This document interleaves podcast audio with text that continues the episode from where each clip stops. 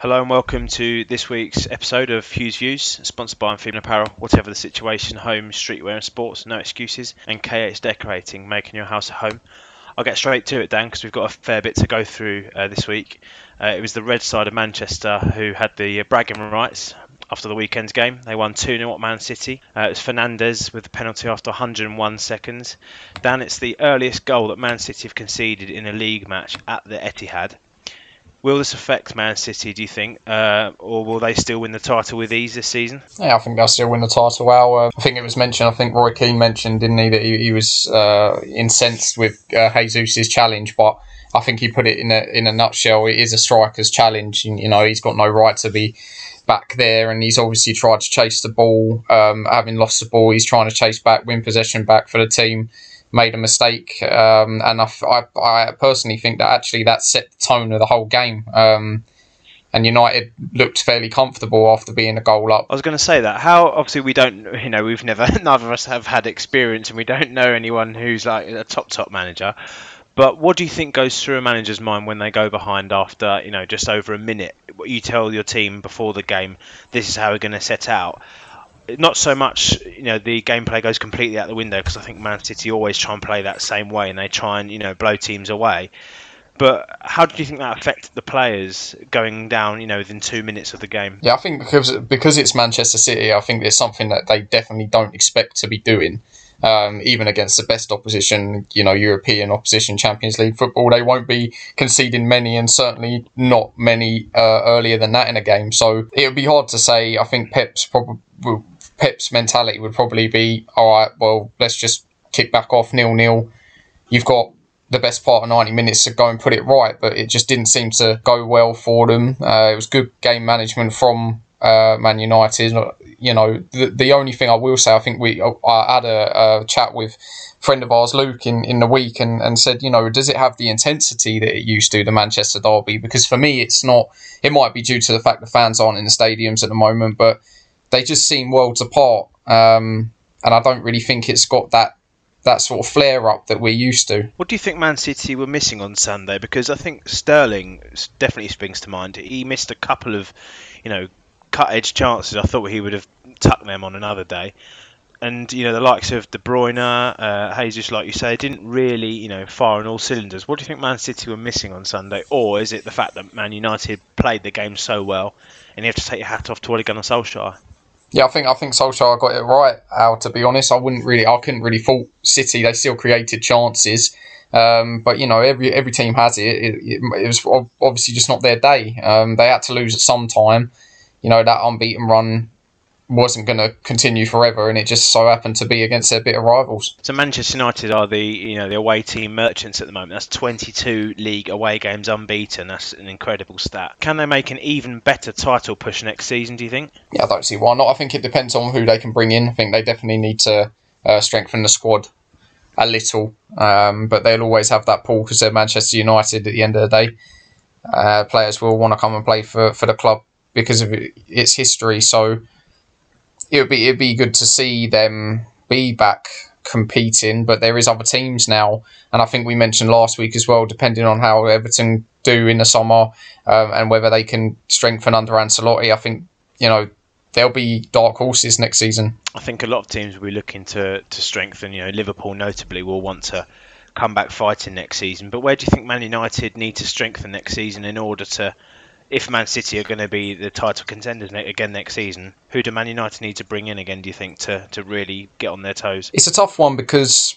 they they do have a, a really good attacking threat, but I still think they lack a, a world class forward. Um, and, and and that's not derogatory to Rashford because when on Rashford on his day is unplayable. Um, but I don't think he knows his best position, and I don't think that uh, Solskjaer knows his best position even now. So I think they need a, an out and out striker. I know we're going to touch on him a little bit later in the in the episode, but you know, someone like Haaland, someone that plays as a centre forward and doesn't sort of drift off.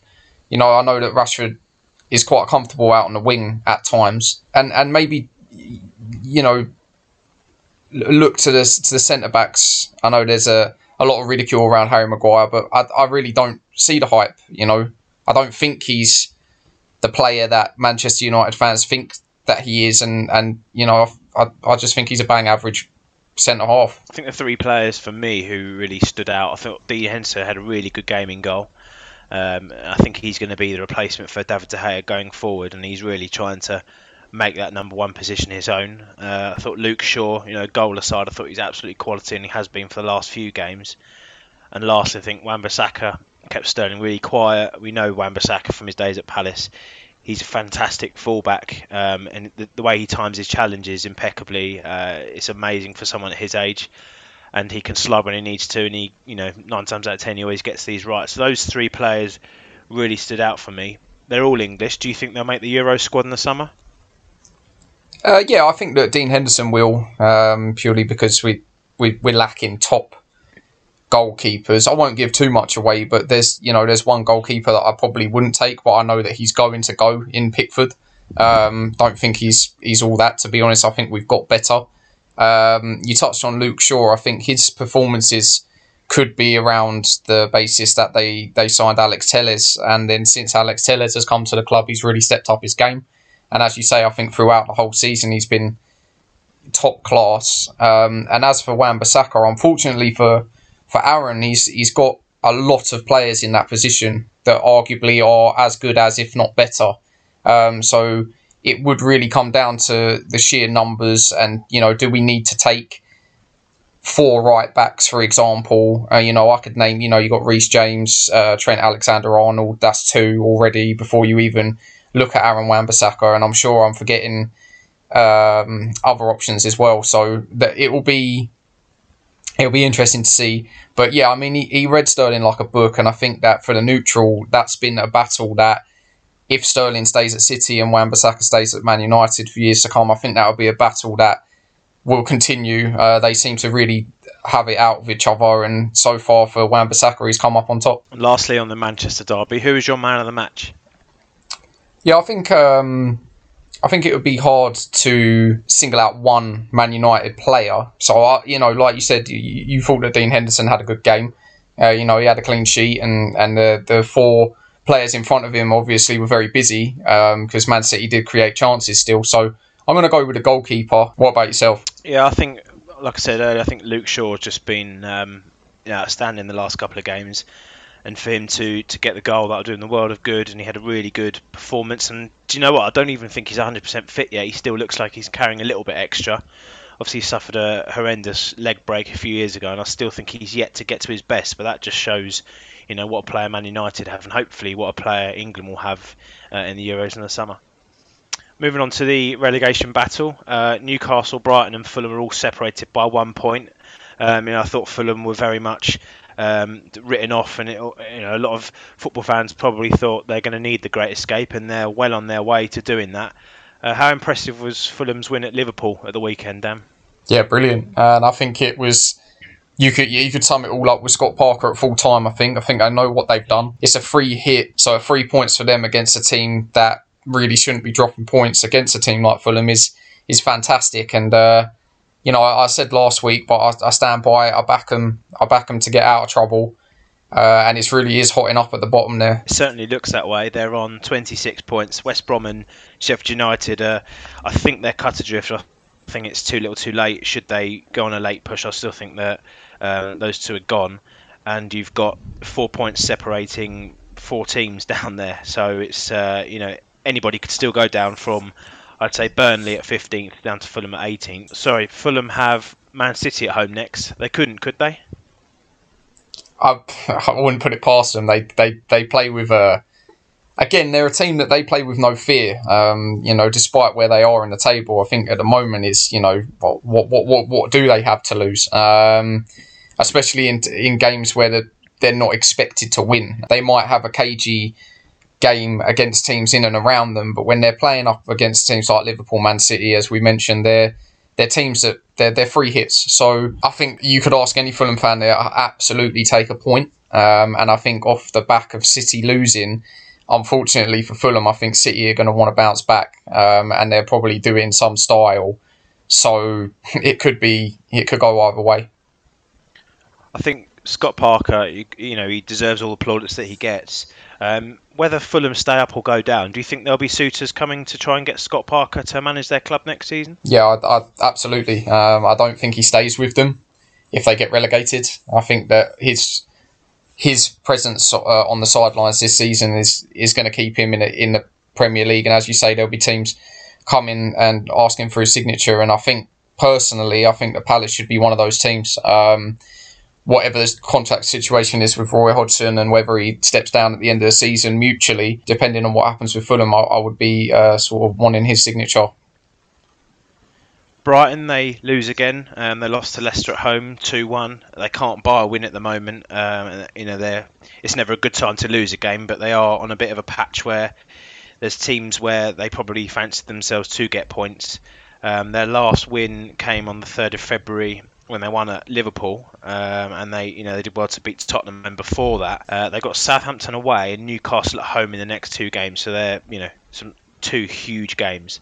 How many points do you think they get from those two fixtures? I'm not sure because I watched the I, I watched the Newcastle West Brom game on Saturday, and it, a friend of mine actually said, you know, is there more of a nil nil game? But he was completely right. Ended up finishing nil nil, and I think that may be the way that the game goes. Brighton Newcastle I think that will be a nil. There's there's too much to lose for both teams, and I think a point a piece is is better than nothing. Um, and Southampton is is I couldn't really call it because they're in such a, a bad way as well at the moment. So um, I think Brighton fans would be happy to take four points, a win and a draw, and not lose any. But I, again, I, I, I, don't really know to be honest. What about yourself, Al? What do you think? This is I, I don't really know. Um, where Brighton turn to. I mean, I'm, I'm thinking when luck's really against you, it's really against you. I think when they lost to us in the in the derby, um, you know, two touches in the box, two goals, and it was a sucker punch right at the end, and they had another sucker punch uh, in the form of a Marty for Leicester. So it's a tough question to ask you, um, but what do Brighton have to do to get out of this mess? I think they start converting their chances. Uh, I think we mentioned, especially in the game against us, the stats spoke for themselves, and uh, you know they're not at risk of going down if they start to convert their chances. They just need to stick the ball in the back of their net, which I know is easier said than done. But like you quite rightly say, they are in a real rut. It doesn't really look like they're going to turn it around. So maybe they need to just try something completely new and maybe set up differently, maybe a change of formation. Um, I'll be honest, I haven't watched many of their games for obvious reasons this season, but you know, I wouldn't have a problem with them going down, of course, but if you want me to try and be unbiased, they, they need to start converting. Newcastle have got Aston Villa at home, and obviously they've got their game with Brighton.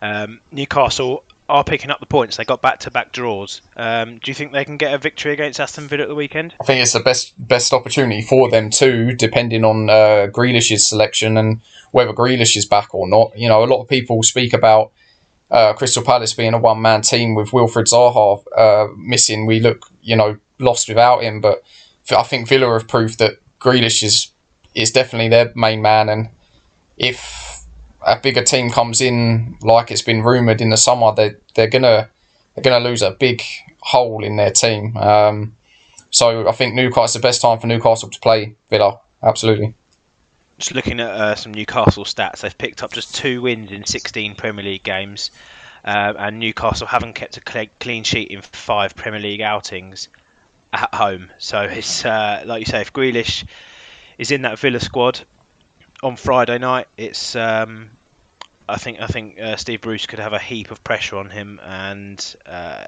it, I think you're right. I think Fulham could do it. I think they could stay up and I think it's a toss up between Newcastle and Brighton, like we said about last weekend. Um, you know, with Almiron and Allan Saint-Maximin, they're two huge injuries, and uh, you know, ac- across that squad, I don't see um, Newcastle or Brighton getting enough points, and Fulham, you know, they're on a crest of a wave at the moment. And I think even if they do lose to Man City at the weekend, uh, I still think they'll pick up more points than the other two teams above them and, and drag them right back into it. Um, so we're going to look into the Champions League. Dan, we had two absolutely cracking games last night. Obviously, Haaland Uh, he is the man at the moment, and uh, you know he is the one that all teams want to sign in the summer.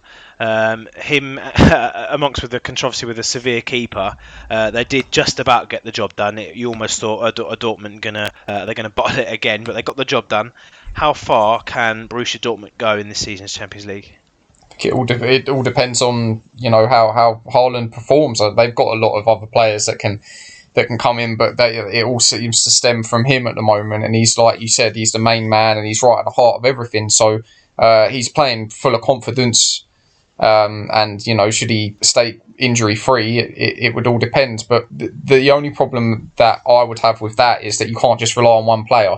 If he does have an off game or or an off half, especially in Europe, you could get punished by a, bigger team. So, um, but yeah, I mean, I, I wanted to get your thoughts out on last night actually because this VAR situation, um, especially last night, we you know I thought we had it bad in the Premier League, but that was. I think it was around about six or seven minutes there in the game where nobody really knew what was going on. And um, obviously, the, the penalty, which was saved at first by the goalkeeper, the Sevilla goalkeeper, and then uh, put away on the second time of asking, it, it just it just didn't really make a lot of sense. I understand the rules behind him not having, you know, he's not allowed to come off of his line I'm fine with that. But if you saw the actual passage of play, um, Sevilla are all the way down the other end of the pitch before the decision's made for a retake. So what you know, what can they do to sort of streamline this a little bit? Because it just clearly isn't working, is it? I think with with VAR, you could almost have a a podcast in that in itself with the amount of controversies we've had in the Premier League and across Europe this season. I think when everybody saw that VAR was coming through. I think all we want is some consistency. But if anything, we're getting the inconsistency. I'm thinking earlier this season when Palace benefited when David De Gea came off of his line.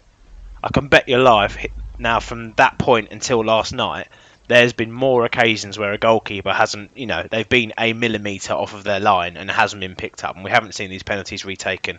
And we're seeing these handball calls and we're seeing these offside calls where, you know, they're offside by their arm and things like that. And the, when you have to bring these little lines in, you know, give the give the benefit to the attacking player. You know, we want to see goals. Um, and perhaps, you know, I know Arsene Wenger's trying to bring in his new law and he's trying to trial that out. Um, like I said, we, we thought that it would eradicate mistakes, but it's just adding more and more time to the game. It's cutting all the flow, and you're at risk of can we celebrate this goal or you know, gone are the days. Well, obviously we're not in the in the stadiums at the moment anyway, but gone are the days where you could go absolutely ballistic with your mates celebrating an away 90th minute winner because in the back of your mind now you're going, oh, are they going to go VAR? And that'll take five minutes you know, and by the time the goal's scored, it's more of a relief rather than you know elation. So there's got to be there's got to be a review of it, and I know they've reviewed the handball law. Uh, the, the, offside law really is a bugbear of mine. When they have to draw all these lines in Stockley Park, I don't really agree with it. Last night with the keeper coming off of his line and they're taking the penalties. where do you draw the line? Um, so you know, I think we will probably have to do a, a, a VAR episode. Um, but without taking the gloss off of Haaland, you know, he was absolutely fantastic, and, and Dortmund got the job done over two legs, and you know, it will be interesting to see um, if he leaves in the summer or can Dortmund cling on to him uh, for another year. We've got to go to the other uh, fixture in the Champions League last night, Dan. Otherwise, we'll end up ranting about VAR for half an hour. Juventus crashed out, losing at home to Porto in extra time. They huffed and puffed. Porto were down to 10 men. Um, they got the job done in extra time. Juventus have been knocked out of the Champions League in successive seasons by Ajax, Lyon, and Porto.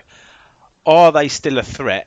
And are they uh, still in that bracket as a favourite for the Champions League going forward? Yeah, I think in based on what you've just said about the teams that they've gone out to, without being too disrespectful, I don't, you know, I don't see them as a as a European giant in the recent years. Um, we've thought that the introduction of Ronaldo to the team would, would help them, which is fine on a domestic stage because, uh, but even this season, uh, if I'm not mistaken, I think they're what they third in the Serie A at the moment.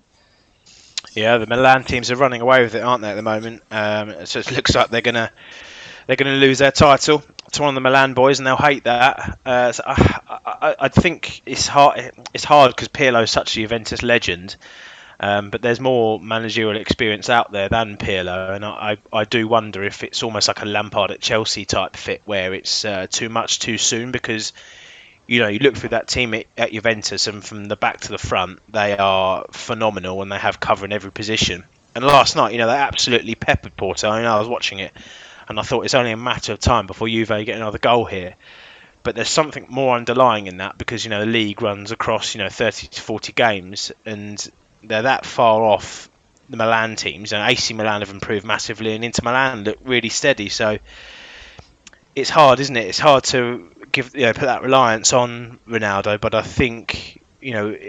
In, in the shape of Pirlo, I think it was too much too soon for him. Yeah, I think I would agree with that, Al, as well. So looking forward to uh, to tonight's games, mate. We've got uh, Liverpool, Leipzig, and PSG Barca. I know you said before we went on air tonight that you were looking forward to PSG Barca. How do you think that tie will will go? I think PSG are all but through, but you know we've seen before these two teams have have collided, uh, and it rains goals. So what happens tonight? Do you think? I don't know, Al. To be honest, I think I, I think I'm hoping for as a as a neutral. I think I'm hoping for for a repeat of what happened at the Nou Camp a few seasons back. Um, you know, I think it was, I think it was six one uh, that Barca won on the night, and uh, that was just a crazy game of football. But what I would say is, I think the officials helped on that night um, to to sort of steer it in Barca's direction. So I don't see PSG going out. I just, from a neutral perspective, hope for a good game. I'm going to see if I can maybe take that game in this evening. Um, and as for the other tie, uh, I, I, think Liverpool will get the job done. To be honest, I don't think they'll have any trouble. But it'd just be interesting to see what happens in the um, in the sort of the draw for the, the next set of games to see who draws who, and maybe we could have a little preview of that. Yeah, absolutely. Before we go on to the Europa League, I've just got a, a little feature for you, Dan. So obviously we touched about Erling Haaland. I'm going to give you some players, uh, you know, legends of the of, of football, um, and I want you to tell me whether Haaland has more or less goals than said player. So the first player is Totti, the Roma legend, Francesco Totti. Has Haaland got more or less goals than Totti? I want to go with more. I think. Okay. Yeah. Another player we've got is Brazilian legend Ronaldinho. Has he got more or less goals than Haaland? I'm going to say more again. I think. Okay. Zinedine Zidane. Has Haaland got more or less? That now you're asking me whether Zidane got more goals than Ronaldinho. Um, I'll go less. I'll go less. Brazilian Ronaldo.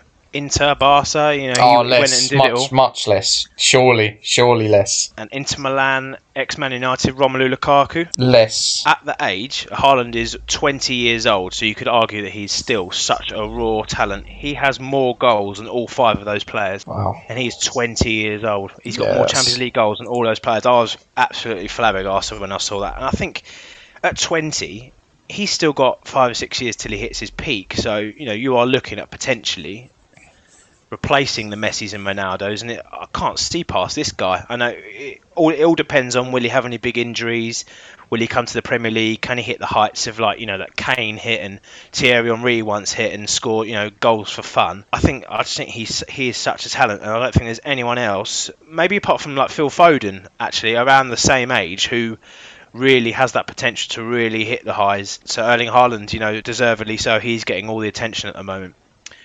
Europa League down, we have the first legs uh, tomorrow evening. I've selected four fixtures and it's all the British teams still. We've still got a good British contingency, which is really, really nice to see.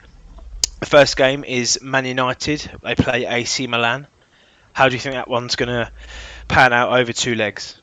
It's hard to say. Uh, obviously, as you said, Milan are, are playing so well. Yeah, in their in their league, um, it's, a, it's a tough one. It's a real tough one. I think you would you would expect United to, to, to take the, the W over two legs and move on, but I mean, it's really hard to say. Um, we'll have to sort of revisit this after the first leg. I think might make it a little easier. I think if United can turn up the way they played against City, and I know that perhaps having a derby, there's not as much pressure, and they know that they've got to keep winning to um, almost be in that title race still. Um, I think you're right. I think Man United will have enough over two legs. It depends what sides they put out. And we've said in the past, um, the Italian teams in the Europa League, they don't always uh, take it seriously. You know, they love the Champions League, but when it comes to the Europa League, if their mind is elsewhere, and obviously Milan's mind will be elsewhere, going for Serie A, it'll be interesting to see uh, what team they put out. Um, but I think you'd like to think that Milan, I think they'll come up just short against United. Uh, but you know, I think that will be one of the ties of the round. Uh, the next tie I've got is Slavia Prague, who obviously knocked out Leicester, your pick in the last round. They've got Rangers. Uh, obviously, congratulations to Rangers. We've got a few Rangers fans who tune into the podcast. Congratulations on winning the league uh, over Celtic will there be some sort of a, um, a hangover over Rangers? You know, will they have celebrated, or will Gerrard have their feet firmly on the ground with the old firm game ahead of this weekend? How do you think they fare away at Slavia Prague? Yeah, I don't think Gerrard would allow for a hangover, and you know, there's there's obviously been celebrations. We've seen the celebrations, fans and the players alike um, and as you mentioned, obviously, congrats to them. But uh, I think it would actually come as um, a bit of a surprise that they've got the league wrapped up before the split in the SPL. And I think that it will work in their favour because it's one less thing for them to think about.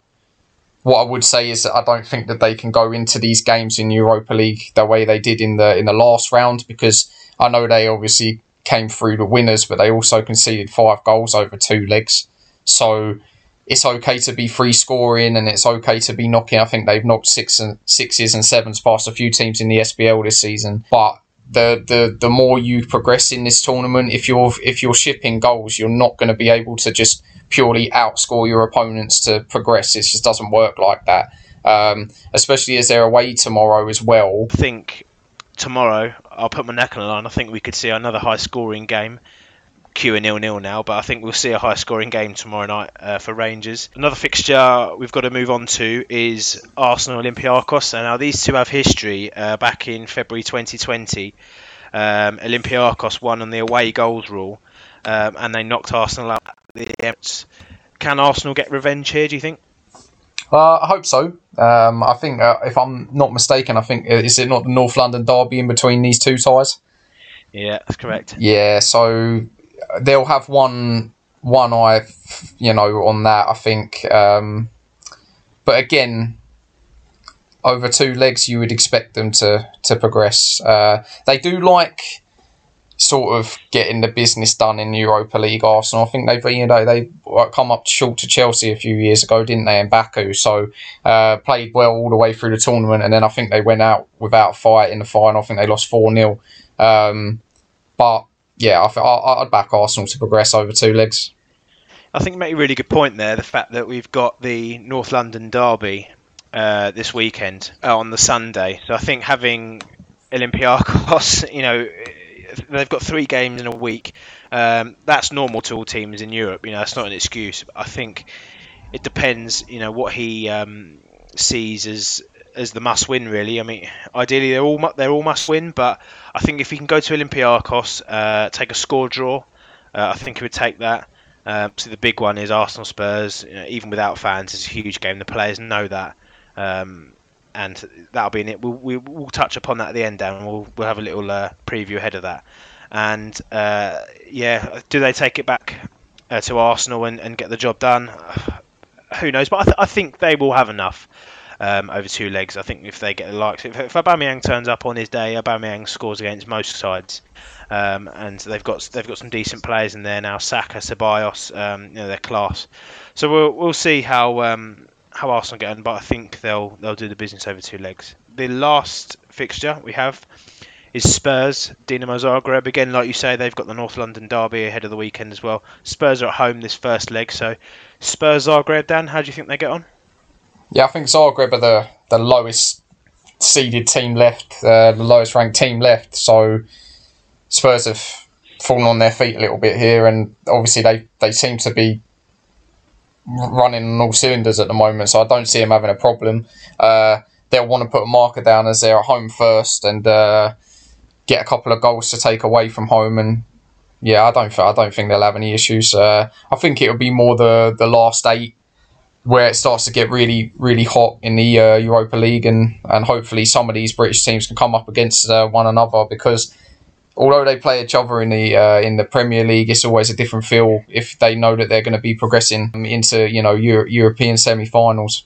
Will a British team win the Europa League this season? Do you think? From a neutral perspective, I'd love them to. Um, my pick went out as we've already mentioned, so I'm not going to put the mockers on any team and pick a second uh, second one. But uh, from the teams that are left, Al, I think you know there's a good chance that we could have some sort of team in the final representing, uh, even if they don't go on to win it. I wonder if we could have an English pairing facing each other in the next round. If all those four go through, as we have said, um, I, I, think Arsenal Spurs fans would love to play each other again, wouldn't they? Over two legs. Um, so as a neutral, let's hope that. Um, uh, let's hope all the British teams go far, but I think you know law of averages. I think they, you know, we might see them face uh, each other or British team facing each other in the next round. Dan, I am going to put you on the spot. Who is your pick to win the Europa League now that Leicester have gone? Have another go. I'm not telling you, mate. I'm not telling you. I'll keep it to myself until the semi-finals. Um, but interesting you say about about that. I think that Gerrard might like to come up against a British club in the next round should Rangers progress, especially if it was Man United. I think he'd definitely want to uh, embrace that and maybe get one over on his on his old rivals as a player. Uh, but no, I'm not going to give you one. I don't think I've got a team that I would like to go all of the way, but I don't want them to go out. I think I'll get too much ridicule, so I'll keep it to myself. What about yourself? You're going to put your neck on the line? You're going to put your neck on? Oh, I'm looking at the fixtures, and Ajax. Yeah, I don't think they're the team that they once were. I, I can't see past Man United, and if it wasn't Man United, um, maybe Spurs. I think the Mourinho factor could get them all the way. You know, um, and like we've said before, if you can win the Europa League, that's guaranteed Champions League football. Uh, so if Spurs were to miss out on the top four, at the moment you've got both Manchester clubs, you've got Leicester, Everton are up there, Chelsea are up there. There's so many teams going for it. Mourinho might see this as, do you know what? Let's go for it. Um, he can set up a team to defend, and you know the, the, the players that they've got. Um, Bale is on absolute fire at the moment. Him, Son, Kane, Lucas. Uh, if on their day Tottenham could blow a team like Zagreb 4 0 tomorrow, um, and if he needs nil nil, then Mourinho can certainly do that. We've seen in the past when Mourinho team can take a nil nil and knock out football. I think would suit him. And what a better time to uh, get a bit of silverware. I know they've got Man City in the League Cup final later this season. I don't think they're going to win that, but why couldn't they go and win the Europa League? I'm looking at the teams in it: Molde, Granada, Shakhtar, Roma, Kiev, Villarreal. I think Spurs could probably beat all of them, and I think Man United could as well on their day. If you have a Bruno Fernandes who fancies it, um, you know, if United do beat Milan, they'll I think they'll fancy anybody uh, in that draw. So, if not Man United, it will be Spurs. Um, so that's more my uh, my heart thinking uh, British team um, will will win the Europa League. Uh, let's let's let's wait and see. See so Danny, uh, like, like, like we said, the North London derby, Arsenal Spurs this weekend. Who comes on top for you? Uh, I was having a chat with, with Pete actually earlier on this week, probably trying to rile him a little bit, but I'm going to go Spurs. I think I'm going to go Spurs. Even at the Emirates. Yeah, I am. I'm going to go Spurs. I think they play the way they're playing at the moment, as you quite rightly said. I, I don't think that you could really. I think the one thing you could definitely bank on if you're a betting man is the fact that they're going to score a goal. Um, they just got too much uh, so yeah, I think that I think the Spurs will come away with the three points. It's funny you say that. Like the bookies have got Arsenal as you know nailed on favourites here at three to two, but Tottenham at thirteen to eight. I'd I think that would be a nice punt. I think they've scored four against Palace, four against Burnley, four against Wolfsberger. Uh, what? Why not? I think Tottenham look great value there. The other fixtures, um, Spur, uh, sorry, Southampton, Brighton. That's a huge game. I think if Southampton win that, you know they're they're all but safe. If Brighton lose, then they're banking on the teams like Newcastle and Fulham to drop points as well. Um, Leicester, Sheffield United, um, Man United, West Ham. Aside of the North London derby, Dan, what fixture whets your appetite there? Definitely like the look of the Southampton game. I'll have a, a close eye on that one on uh, Sunday. But uh, I don't think there's really any other standout fixtures, as it were. I think that, like you mentioned earlier in the episode, I think the game between uh, Brighton and Newcastle the following week is a is a huge one. But uh, this week, I think there's a lot of teams that you would bank on as as the heavy heavy favourite. Uh, I'm just looking now. You've got uh, Everton and Burnley. I would expect Everton home win. Uh, Palace West Brom is nil nil. Yeah, yeah, I, I think so. Uh, you know how Big Sam sets up, and we're not exactly free. What I would say though is that we got Wilf back, and, Yeah. and he does give us a different dimension, different aspect. I- I'd like to see Mateta start. I'd like to see a little bit more of him. Yeah, yeah, I agree. about that, he's you know he scored at Spurs, and we know that Hodgson rates Benteke for his defensive duties as well. Um, and he's certainly on a good run of form at the moment. It'd be hard to bench him, but I hear your sentiments. It'd be nice to see Mateta, uh, you know, get that start. Um, and, Leeds Chelsea could be a really good game. You know, Leeds will always play the same way. Uh, Tuchel has got Chelsea defending really well, so it. Uh, it, that'll be a good game on the Saturday lunchtime, and then uh, Fulham Man City. Um, I, I can't see past Man City. They'll want to put the Manchester derby behind them, but Fulham are on a great run at the moment. So um, football's a funny old game. As usual, keep do keep your questions coming in on Instagram. Message us on Twitter, um, and we will see you next week. Thank you very much. Yep. Cheers, everyone.